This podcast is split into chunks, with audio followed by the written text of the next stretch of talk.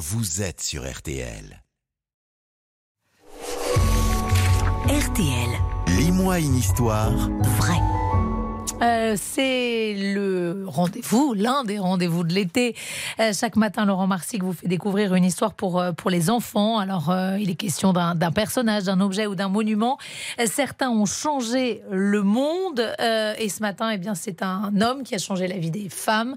Yves Saint-Laurent, le couturier qui a révolutionné le vestiaire féminin. Il est celui qui a adapté le vestiaire masculin pour les femmes. Yves Saint-Laurent, le génie de la haute couture, surnommé le petit prince de la mode. Il naît à Oran en Algérie le 1er août 1936. Ses parents font partie de la haute bourgeoisie oranaise. Et Yves-Henri Donat Mathieu Saint-Laurent profite de cette vie entre théâtre et les après-midi autour d'un thé que sa mère organise avec ses amis. Elle parle de mode. Elle te plaît, ma robe? Oui, c'est très joli, oui. J'ai bien travaillé. Oui, je travaille toujours bien ici.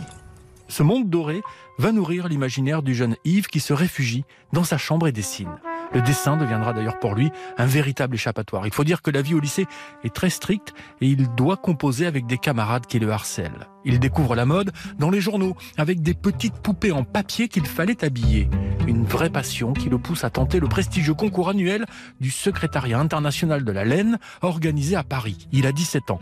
Une rencontre va changer sa vie. Avec le rédacteur en chef du magazine Vogue, ce dernier, frappé par la ressemblance des dessins du jeune Yves Saint-Laurent avec ceux du maître Christian Dior, décide d'organiser une rencontre. Dior, subjugué par le talent du jeune Yves, l'embauche. Nous sommes en 1955.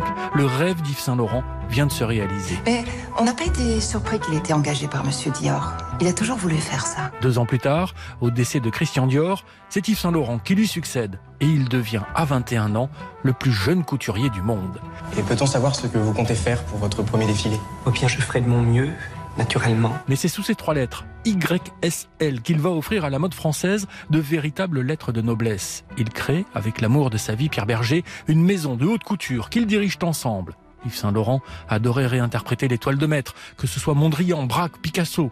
Il revisite la mode masculine pour l'adapter aux femmes et crée en 1966 le smoking pour femmes. Ce qui m'intéresse dans la mode de jour, c'est de créer pour une femme une espèce de garde-robe qui ressemble à celle d'un homme, qu'elle ait la même confiance qu'un homme a dans sa garde-robe. Un an plus tard, 1967, le tailleur pantalon, participant ainsi à la libération de la femme en mettant en avant le port du pantalon, ce qui était loin d'être la norme dans le vestiaire féminin à l'époque.